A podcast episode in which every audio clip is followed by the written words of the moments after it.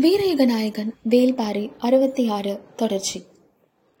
துறைமுகத்திலிருந்து வஞ்சி மாநகரின் விருந்தினர் மாளிகைக்குள் நுழைந்தான் ஹிபாலஸ். பகல் உணவு ஆயத்தமாக இருந்தது. ஆனால் அவனது எண்ணங்கள் உதயஞ்செயலின் தீர்மானமான குரலிலிருந்து விடுபட முடியாதபடி இருந்தன. நீண்ட நேரம் கழித்துதான் உணவருந்த வந்தான். அவனது வருகைக்காக திரேஷியன் எபிரஸ் கால்பா பிலிப் ஆகிய நால்வரும் காத்திருந்தனர். உணவு மேசையிலும் அவனது வியப்பின் குரல் தொடர்ந்தது. உணவருந்துவிட்டு மீண்டும் பேசினான். பாண்டியனின் செல்வ செழிப்பையும் படையின் வலிமையையும் ஒப்பிட்டால் சேரனின் வலிமை சிறியதுதான். ஆனால் பரம்பை கைப்பற்றும் திட்டத்தில் சேரன் பெற்றிருக்கும் அனுபவமும் அவனது அறிவு நுட்பமும் பெரும் வியப்பில் ஆழ்த்துகின்றன. பாண்டிய பெரும்படை கீழ்த்திசையிலிருந்து முன்னேறும் போது சேர அரசர்கள் இருவரும் ஒருங்கிணைந்த தாக்குதல் திட்டத்தை முன்னெடுத்தால் பரம்பின் அரசனால் சில நாள்களுக்கு கூட தாக்குப்பிடிக்க முடியாது என்றே கருதுகிறேன் என்றான் ஹிபாலஸ். எபிரஸ் பேசத் தொடங்கினான். வழக்கமாக இது போன்ற பேச்சுக்களில் மாலுமி கருத்து சொல்வது கிடையாது. ஆனால் இங்கு இருக்கும் யாரையும் விட தமிழ் துறைமுகங்களுடனும் மன்னர்களுடனும் மிக நீண்ட கால பழக்கம் கொண்டவன் அவன்தான். எனவே அவனது கருத்துக்கு ஹிப்பாலஸ் மிகுந்த மதிப்பு கொடுப்பான். எபிரசும் எளிதில் பேசக்கூடியவன் அல்ல. ஆழ்கடலின் அமைதி எப்போதும் அவனுள் குடிக்கொண்டிருக்கும் மிகச் சில நேரங்களில்தான் அமைதியை கலைப்பான். சேர அரசர்களான குடநாட்டு மன்னனும் கூட்டநாட்டு மன்னனும் எத்தனையோ முறை பரம்பின் மீதான தாக்குதலை நடத்தியுள்ளனர். ஒவ்வொரு முறையும் இதுபோல புதிய உத்திகளை கண்டறிந்து அந்த நம்பிக்கையில்தான் தாக்குதலை தொடங்குகின்றனர். ஆனாலும் அவர்களால் தொடக்க கட்டத்தை கூட தாண்ட முடியவில்லை. என்று மட்டும் சொல்லி நிறுத்திக் கொண்டான் எபிரஸ். அது உண்மையாக இருக்கலாம். இப்போது முழு வீச்சில் இறுதிப் போருக்கு ஆயத்தமாகிவிட்டார்கள். பாண்டியனும் பரம்பை நோக்கி படையை கிளப்பப் போகிறான் என்று தெரிந்ததும் நிலைமையை இன்னும் தீவிரப்படுத்தியுள்ளனர். ஏனென்றால் பரம்பை வீழ்த்திய பலன் தங்களுக்கே கிட்ட வேண்டும் என்று அவர்கள் மிக உறுதியாக உள்ளனர்.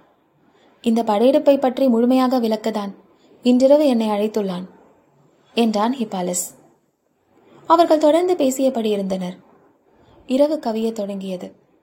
அரண்மனையின் அழைப்புக்காக அவளோடு காத்திருந்தான் ஹிபாலஸ் அதுவரை அவனோடு பேசிக் கொண்டிருந்தனர் மற்ற நால்வரும். பொழுது நீண்டு கொண்டே போனது. அழைப்பு எதுவும் வரவில்லை. காரணமும் புரியவில்லை. ஆனாலும் காத்திருந்தான். மிகுந்த உற்சாகத்தோடு உதயஞ்சேரல் சொல்லிச் சென்றானே. பிறகு ஏன் இன்னும் அழைக்காமல் இருக்கிறான்? என்று சிந்தித்தபடி இருந்தான் ஹிபாலஸ். முன்னிரவு முடியும் நேரம் நெருங்கிவிட்டது. இனி அழைப்பு வர வாய்ப்பில்லை என்று தெரிந்து தூங்கச் சென்றனர். ஹிபாலஸால் தூங்க முடியவே இல்லை. உதயஞ்சேரல் சொன்ன செய்திகள் பலவும் நினைவில் வந்து கொண்டே இருந்தன. தோகை நாய்களின் ஊலையை உதயஞ்சேரலின் குரல் விஞ்சியதை அவன் மனதுக்குள் மீட்டியபடியே இருந்தான்.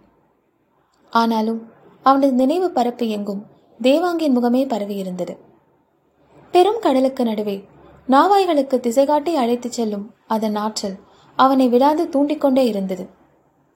நீலக் கடலெங்கும் குறுக்கும் நெடுக்குமாக நாவாய்கள் கடந்து கொண்டிருக்கும் காட்சி அகல மறுத்தது.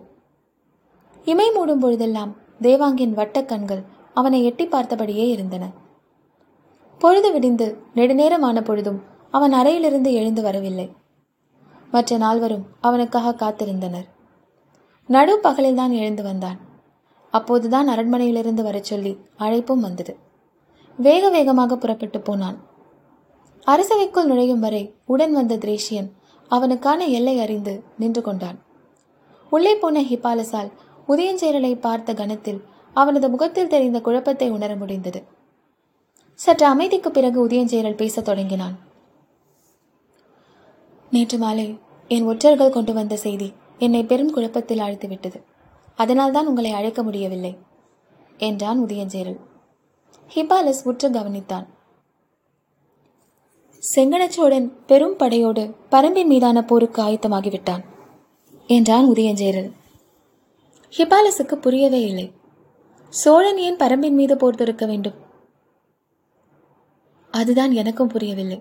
இதுவரை பரம்பின் மீது அவர்களுக்கு எந்த பகையும் உருவாகவில்லை.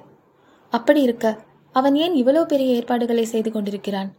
என்று கூறிய உதயஞ்சேரல் சற்றே அமைதிக்கு பிறகு சொன்னான்.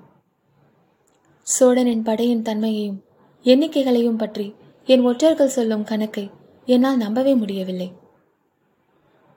பரம்பின் குரல் ஒலிக்கும்.